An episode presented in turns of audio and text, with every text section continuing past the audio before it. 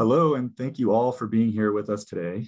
My name is Jeffrey Raskin, and I'm a pediatric neurosurgeon at Lurie Hospital for Children and assistant professor of neurological surgery at Northwestern University Feinberg School of Medicine. This podcast will explore the biology of pain and will be followed by podcast 2 titled Opioid Prescribing and Use in the Perioperative Period and podcast 3 Alternative Therapies for Pain, Medical Marijuana and Mindfulness. An open and interactive webinar will then be moderated by faculty from these podcasts where we can all discuss broadly the topic of the non-surgical management of pain. This is a jointly funded and conceptualized project from education committees of the North American Neuromodulation Society and the Congress of Neurological Surgeons. I'm here with Dr. Mary Heinricher, faculty at Oregon Health and Science University since 1995. She is professor and vice chair for research in the Department of Neurological Surgery at Oregon Health and Science University. She is also a professor in the Department of Behavioral Neuroscience and associate dean for research in the School of Medicine. Dr. Heinricher, thank you for being here with us today. Well, thank you very much, Jeffrey. It's my pleasure. When we first conceived of this podcast, I immediately reflected on the time when I was fortunate enough to have you as a peripheral mentor briefly during my research year at OHSU. The topic of this podcast is the biology of pain. I think that we should start with a definition. The audience is likely to predominantly be an international group of clinicians who treat pain and are familiar with the International Association for the Study of Pain, or the IASP definition, which is an unpleasant sensory and emotional experience associated with or resembling that associated with actual or potential tissue damage. And pain is often further clinically subdivided to neuropathic, nociceptive, and mixed pain disorders. As a researcher, do you see pain defined any differently than this? Well, that is a recently updated definition by the IASP, and they spent a lot of time working on that definition. And the reason it's so complicated is that pain is not always a direct reflection of tissue injury. And so they wanted to emphasize that pain is not injury, and it reflects not only biological factors, but psychological factors and social factors and cognitive factors as well. So I like that definition because it recognizes that pain is a sensory experience. It's not just injury, right?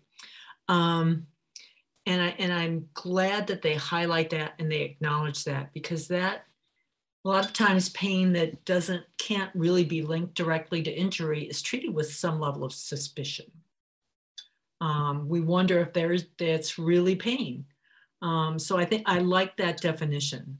Now, the idea of nociceptive versus neuropathic, I think that's something that's really important when you're focused on the peripheral nervous system and looking at sort of what's the driver, what's the initiating factor going into a particular pain state. But it's not very useful for me and people who focus on brain mechanisms of pain. I used to teach medical students, and I would try to explain the difference between nociceptive pain on the one hand and neuropathic pain on the other.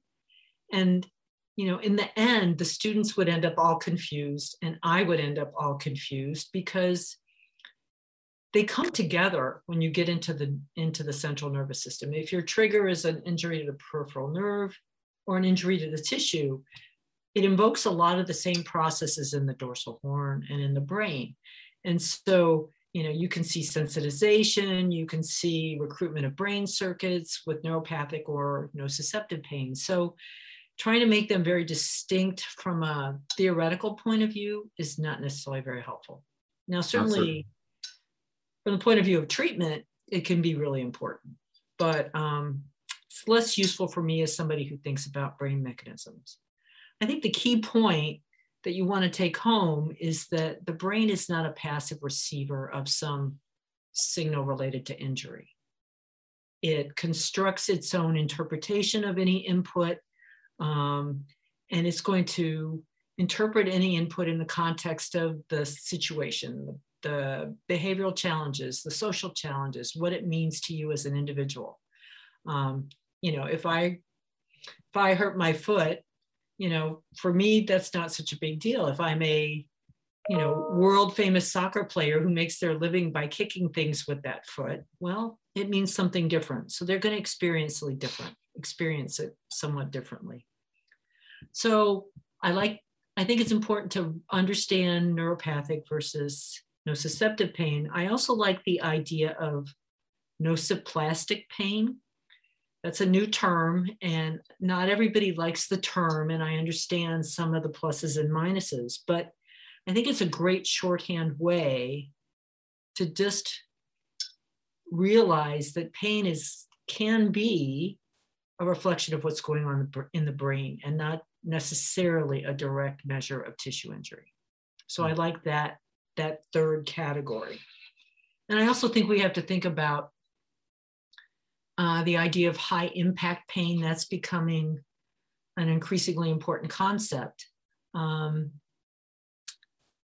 Many people have chronic pain, but not everyone is impacted in the same way. And we want to focus on the people that are really disabled by their chronic pain, where there's social impact, where they can't work, etc. Those are the people that tend to end up in trouble with opioids.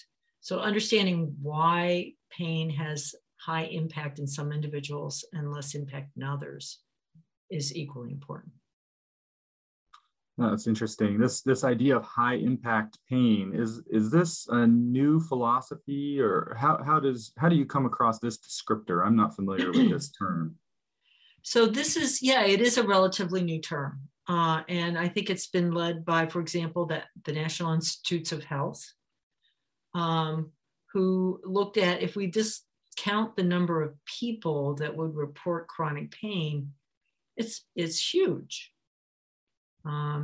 But if we look at the subset of those people for whom pain is disabling, you know, that prevents them from doing what they want to do, that prevents them from working, those are the ones that I would say have the greatest clinical need.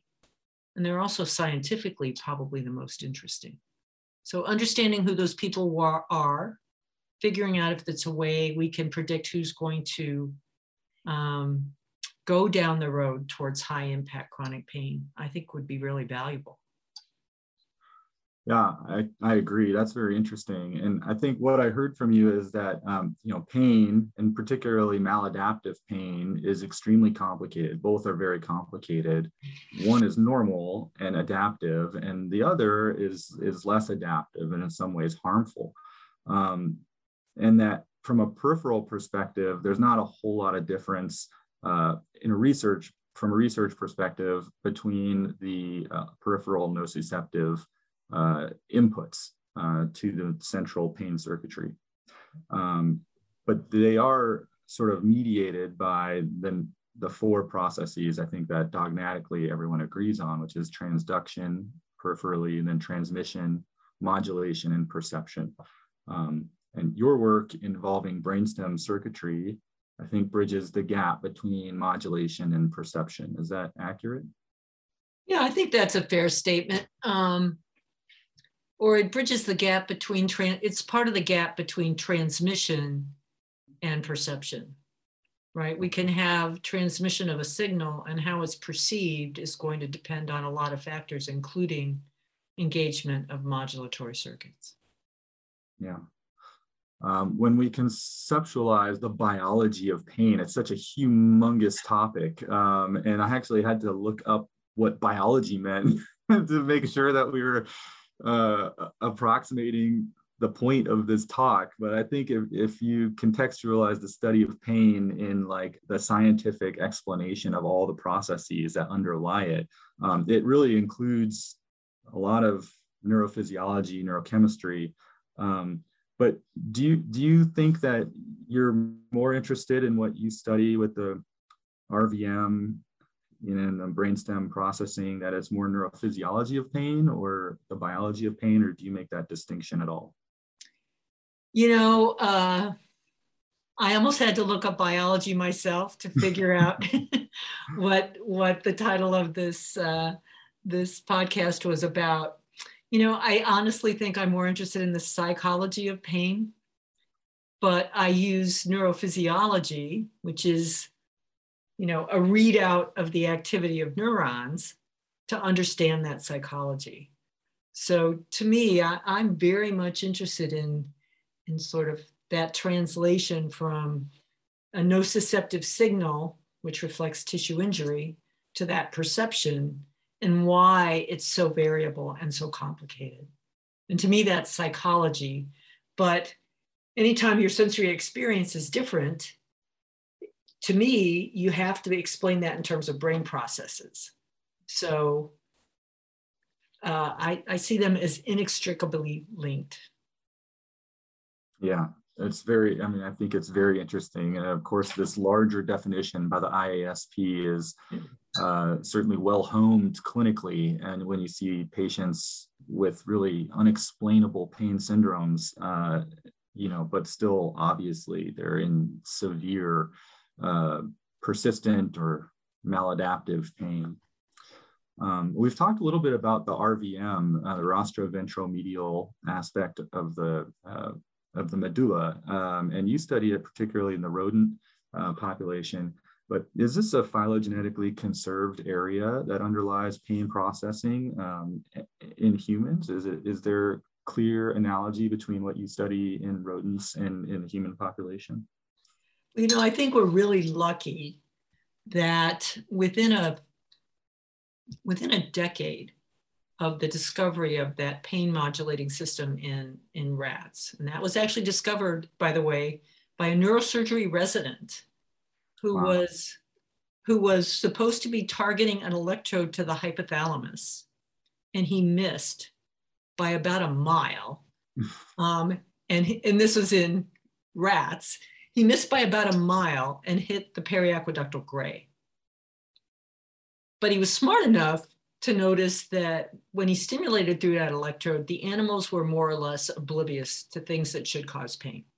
So within 10 years of that discovery, they were putting electrodes into the periaqueductal gray in people and showed that it produced analgesia. I mean, the people could actually tell you what was going on. So we know it actually produces analgesia. The system produces analgesia in humans, and it exists in humans as it does in rats. So I'm reasonably confident that it's relevant to the human experience. Yeah.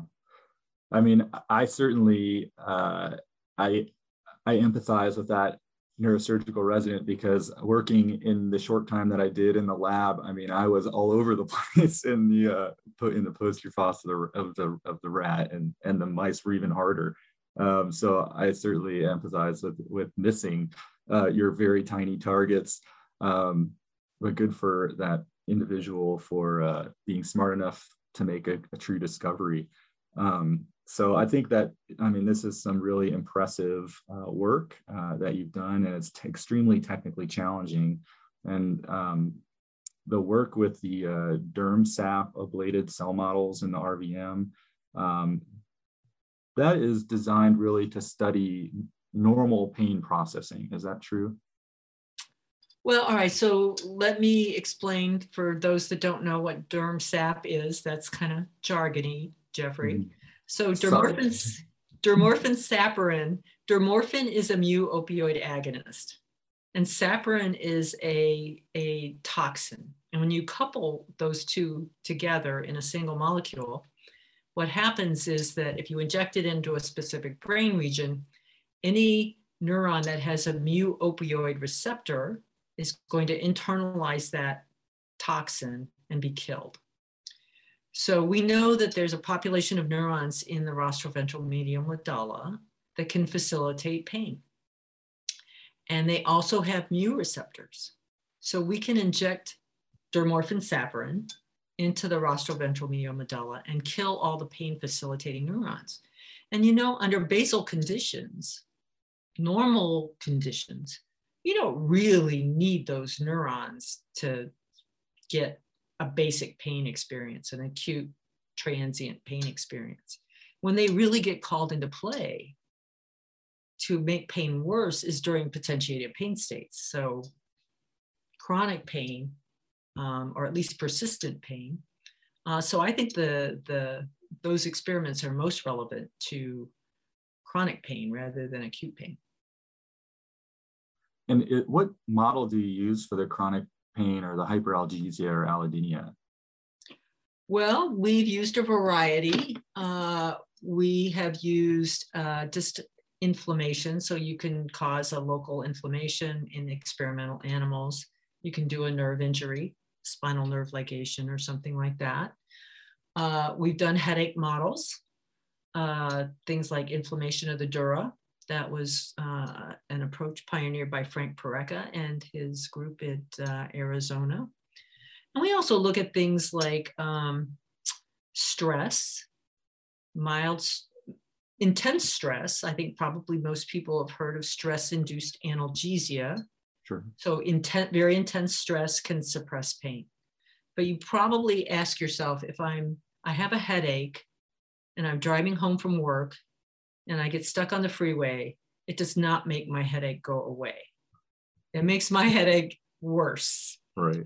And it turns out these pain facilitating neurons are engaged by mild stress. So they can, there's a pathway, it's actually from the hypothalamus down to the midbrain and medulla, through which mild stress can make pain worse by facilitating projections through the dorsal horn. So we've looked at stress, we've looked at social influences on pain. So we can, if we take a group of animals and put them in a chronic pain state, for example, with a little bit of inflammation, and then we house them with animals with no injury, their neighbors will also become more sensitive to pain. And that's, again, mediated through these pain facilitating neurons in the rostroventral medial medulla. So there's a lot of top-down influences that can lead to prolonged pain, and we're very interested in those top-down influences. That's very interesting how it touches on the context dependence of pain, which you kind of alluded to earlier, but that's a very interesting experiment that sort of proves the point. I wonder if you would comment, you've been doing this sort of research for, I don't want to date you, but a long time, multiple decades. Okay. I wonder what you consider your biggest contribution to pain research to be. So, I mean, if I step back and really look at my entire career, I'd have to say our demonstration that there are two distinct populations of neurons in the medulla, one of which inhibits pain and can be engaged by opioids to produce analgesia, and the other of which facilitates pain and contributes to potentiated pain in chronic pain states, in the response to mild stress, et cetera. So that, you know, if somebody had to write my, you know, sum up my career, that's probably what I'm most famous for. But, you know, I'm actually pretty excited about some recent work that we've been doing in the lab. My really experienced and amazing technician who you know, Melissa Martinson, sure, was using a flashlight one day, and she came in and told me that the pain facilitating neurons were activated by light. And I said, oh, don't be silly. Of course they're not. And she's like, Mary, yes, they are. So I went down to, I kind of stomped down to the lab, actually. And I turned on the flashlight and the cells responded immediately. And I was like, this is really, really strange. I don't get this. And then Melissa says to me, well, Mary, photophobia. And I was like, oh, yeah, you know, migraine headache. We were studying migraine at that time. People with migraine are very sensitive to light. It made a lot of sense. So that was exciting. And then yeah, I was talking to actually a clinician in the department who mentioned how many people with chronic pain also have what they call multisensory hypersensitivity. They're sensitive to light. They could be sensitive to smells or loud noises or even not very loud noises. And, you know, that is something that, for example, fibromyalgia is very common to have multisensory hypersensitivity associated with the pain state. Well, one explanation for that is that pain is all in their head. Mm. And I actually believe pain is always all in your head, and it's okay. But we actually worked out the circuit through which light could activate the pain facilitating neurons in the brainstem. And that would make normal inputs, walking around, touching normal things in your environment, aversive or even frankly painful. And we're funded by, we have funding from the Department of Defense. We're looking at photosensitivity in mostly veterans who have had a traumatic brain injury, and looking at the association between photosensitivity and chronic pain. And they're heavily associated.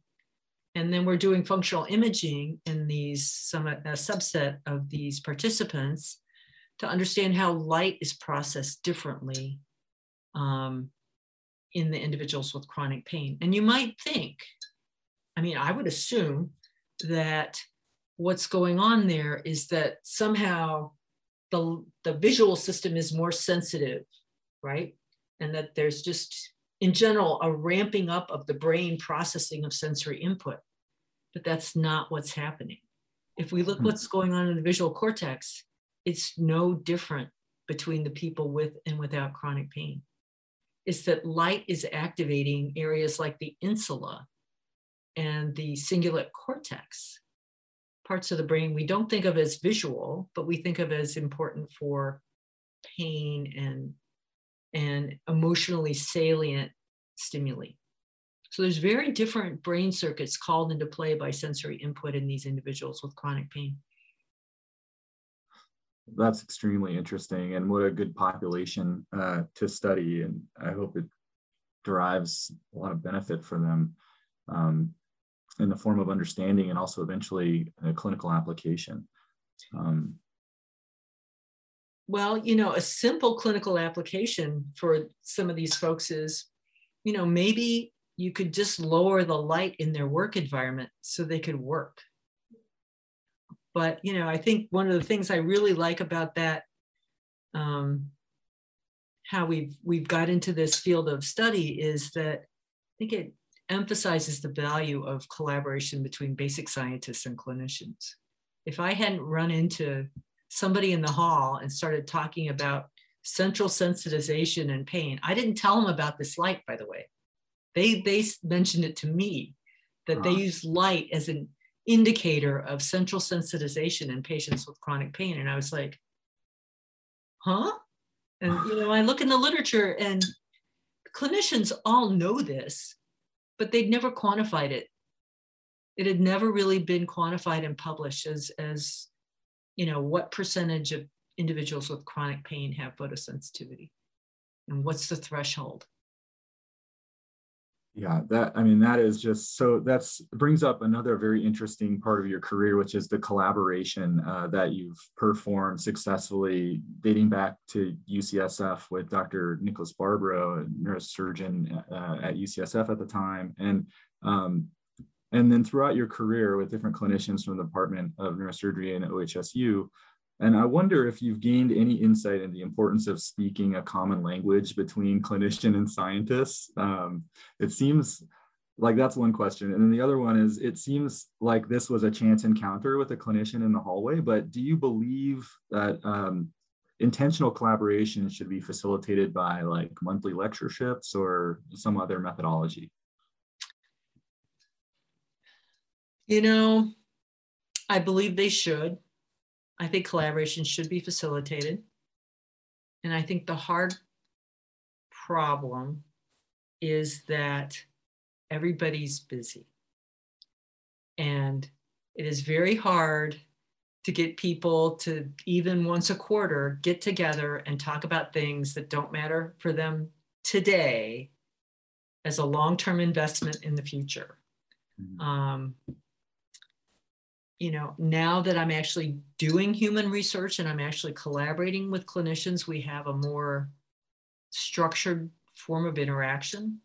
But the serendipity involved in the photosensitivity story, I think, tells you why it's at least worthwhile, going to each other's meetings, making sure you know, I go to faculty meeting in neurosurgery, not so much because I need to hear details about, you know, how they are working on the call schedule or whatever, but so I understand their life and what's in, you know, what the constraints are for them when they're trying to both do clinical care and do research. Yeah, it is important to develop some commonalities in order to, you know, move forward with aligned goals. So I think if that was a little bit of a sidebar, but I was only interested in your perspective on that. Getting back to sort of the biology of pain. So, you know, we've obviously made some huge advances over the last few decades. And with respect to your career, how has our understanding of pain changed now compared to the beginning of your career? Well, one of the biggest changes has been in what's going on in the at the transduction stage. You know, and I used to teach medical students that you have injury and then somehow the primary afferent nociceptor gets activated and responds. You know, I used to say, and then there's magic, and somehow injury gets translated into neuronal activity. Well, now we have all these, you know, there's multiple receptors like the TRP channels that respond to, you know, intense heat and to capsaicin, and, you know, those are getting better and better understood. So that's been a huge change. But at the same time, you know, there used to be almost an idea that you don't really need the brain for pain. Certainly that you didn't really maybe need the cortex for pain. And an appreciation of that and recognizing that, again, the brain is not a passive receiver, that the brain constructs pain out of its inputs, and those are not just the actual injury input, but everything else that's going on. That's been a huge pain. And I think that's been good for thinking about how to work with patients about what's causing their pain, realizing it's just not a simple direct readout of injury. I think that's been a second big change in how we think about pain. Right. Yeah, it's certainly identifying the primary pain generator among patients' myriad reasons to have pain is difficult to do. So it sounds like you're saying that our knowledge over time has really been redefined from a purely bottom-up perspective, where pain comes from outside and then it just happens to us, to one where there's recognition of significant top-down processes underlying our perception of pain. Yeah, you just said that better than I did. So yeah, we're good. That's one thing I've said better than you in the history of our lives. So with respect to the treatment, there's a significant disparity between, you know, our knowledge of molecules and physiologic mechanisms and pathophysiology and our ability to therapeutically treat different pain disorders. Do you see a particular part of the whole pathway, you know, the whole system that underlies pain that could be better targeted clinically? You know, I look at that question a little differently. I think if we step back, you know, there's going to be different triggers, different facilitators, different modulators in different people. And so the key question is going to be, what type of treatment fits what type of person? So that's why that's one of the exciting things about the multisensory hypersensitivity and the photosensitivity study is, for example, you might think that someone with a high degree of photosensitivity might be better treated with drugs that act centrally. Duloxetine, not that Duloxetine is, you know, a wonder drug, but treating them with drugs that act centrally as opposed to surgery which may take out one peripheral driver, but probably is not going to be the optimum treatment for that person. So I think the real question is figuring out what is the best approach for a given patient.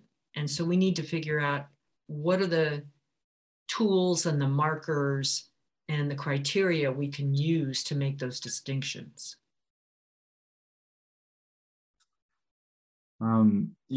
I think one of your many manuscripts targeted the ablation of basically the nociceptive cellular network separate from the respiration network within the RVM. Mm-hmm. Do you see something like that evolving into a modern treatment? So I guess what you're asking is, do we have the information we would need to separate influences on pain from influences on other autonomic parameters? Is that right? The question? I mean, that's right. Yeah, the RVM obviously is a, you know, integrative area, very complex, integrating, you know, autonomic and sensory motor capabilities of the entire body, and in there also are these pain networks, right? Mm-hmm. So to what extent can we tease those out maybe and get rid of them and salvage the rest of the underlying neural circuitry? You know, that's going to be a hard nut to crack, because the brain, you know, it'd be really nice if there was one transmitter that we could target pharmacologically that, you know, was important for pain, and a separate neurotransmitter that was important for respiration, and yet another neurotransmitter that was important for, I don't know, reproductive behavior. But from the point of view of the nervous system, neurotransmitters are just, they're just molecules. And if you've got a molecule that works like an opioid peptide, you're just going to use it wherever you need it. And so it's really hard for drug treatments to selectively influence a specific function. So having said that, though, I think there's anatomical differentiation, and, you know, an awesome future for neurosurgery would be targeted drug delivery to specific brain regions. I mean, we're kind of getting there with some of the neuromodulation approaches. But I think if you could add pharmacology to that, it would increase the specificity and selectivity of those treatments. So that'll probably be the kind of thing we're looking at over the next 20 to 30 years. Well, I hope I'm here for it. That sounds very interesting. And it's a lot easier to stereotactically target human brains than mouse brains. I think one thing that would be extremely helpful clinically would be identifying some sort of biomarker for pain. There would be a real clinical benefit to being able to identify primary pain generators more specifically and understand objective measures of even normal nociception. I can imagine, and maybe this is done in some places, I've just never seen it, but a multimodal assessment package, including like emotional encoding, bifacial feature extraction, innovative radiobiology using SPECT or PET, differences of the connectomes throughout the entire pathway in a specific patient, you know, controls versus patients with chronic pain conditions, and then clinical information from algometers, you know, on pain generation. And it sounds like your recent grant that we just talked about in the VA population might have some of these components in it. But what do you think about that, developing a more objective assessment of pain in order to just understand the treatments a little bit better? Well, you know, I think you're actually talking about two separate things there. So one is an objective marker for pain. And when people ask me that, I always just laugh and say, you know, why don't you just ask the person? Or you could spend thousands of dollars doing, you know, functional imaging and PET. And if it doesn't match what they say, then what? So you might as well just ask them what they feel. And especially if you think, well, we already know that the neural circuits that are engaged in an acute pain state are different from the circuits engaged in a chronic pain state. I mean, Vanya Apkarian at Northwestern has done a lot of very interesting work showing how sort of frontal cortical circuits that are engaged in pain change over the development of chronic back pain. Different circuits get engaged. So which biomarker, are you going to have the biomarker for the acute back pain, the biomarker for the 1 month back pain, the biomarker for the 6 month back pain? To me, that's not really going to work. You also asked a somewhat separate question, which is, can we, by comprehensive phenotyping, get a better insight into what the drivers, and it's going to always be multiple drivers, I think, right, what the drivers are of the pain are in a given individual. And there's been, I think people have been seeking that for a while now. Certainly there's a lot more people doing comprehensive quantitative sensory testing to see, at least what the peripheral drivers are. Mm-hmm. And I think you're right, more assessments of brain imaging to get on what the central components of the pain state are. Putting that all together, on average, is probably going to help us deliver better treatment. But certainly it's a current area of emphasis, both for, I would say, clinician scientists who are doing really nice quantitative work, and for, basic scientists working in animal models. I think it will also require is continued collaboration between clinicians and scientists. And the next time I get a flyer for some basic science talk on a molecule I've never heard of, I'm going to go and listen to what they have to say. Well, that would be excellent. Yeah, I'm glad. I think we covered a lot of things. Is there anything that we didn't cover that you'd like to highlight in the last couple minutes? Well, I just, the thing I always want to highlight is that pain is always in your brain. It can't be anywhere else. If you feel it in your toe, that doesn't mean it's in your toe. The pain is actually in your brain. And that's okay. Pain is always in your head. Now, that's profound, actually. It may not be in your toe, it may be in your head, and that's okay. I like that. Well, we wish to thank all of our listeners and also the Congress of Neurological Surgeons and the North American Neuromodulation Society for this joint collaboration for innovative content. Dr. Heinricher, thank you for taking the time to discuss the biology of pain, and thank you for your dedication and the impact your work has made in the field. We look forward to the next podcast, scheduled soon, to discuss opioid prescribing and use in the perioperative period, moderated by Dr. Yashar Eshragi with discussant Dr. Tracy Speed.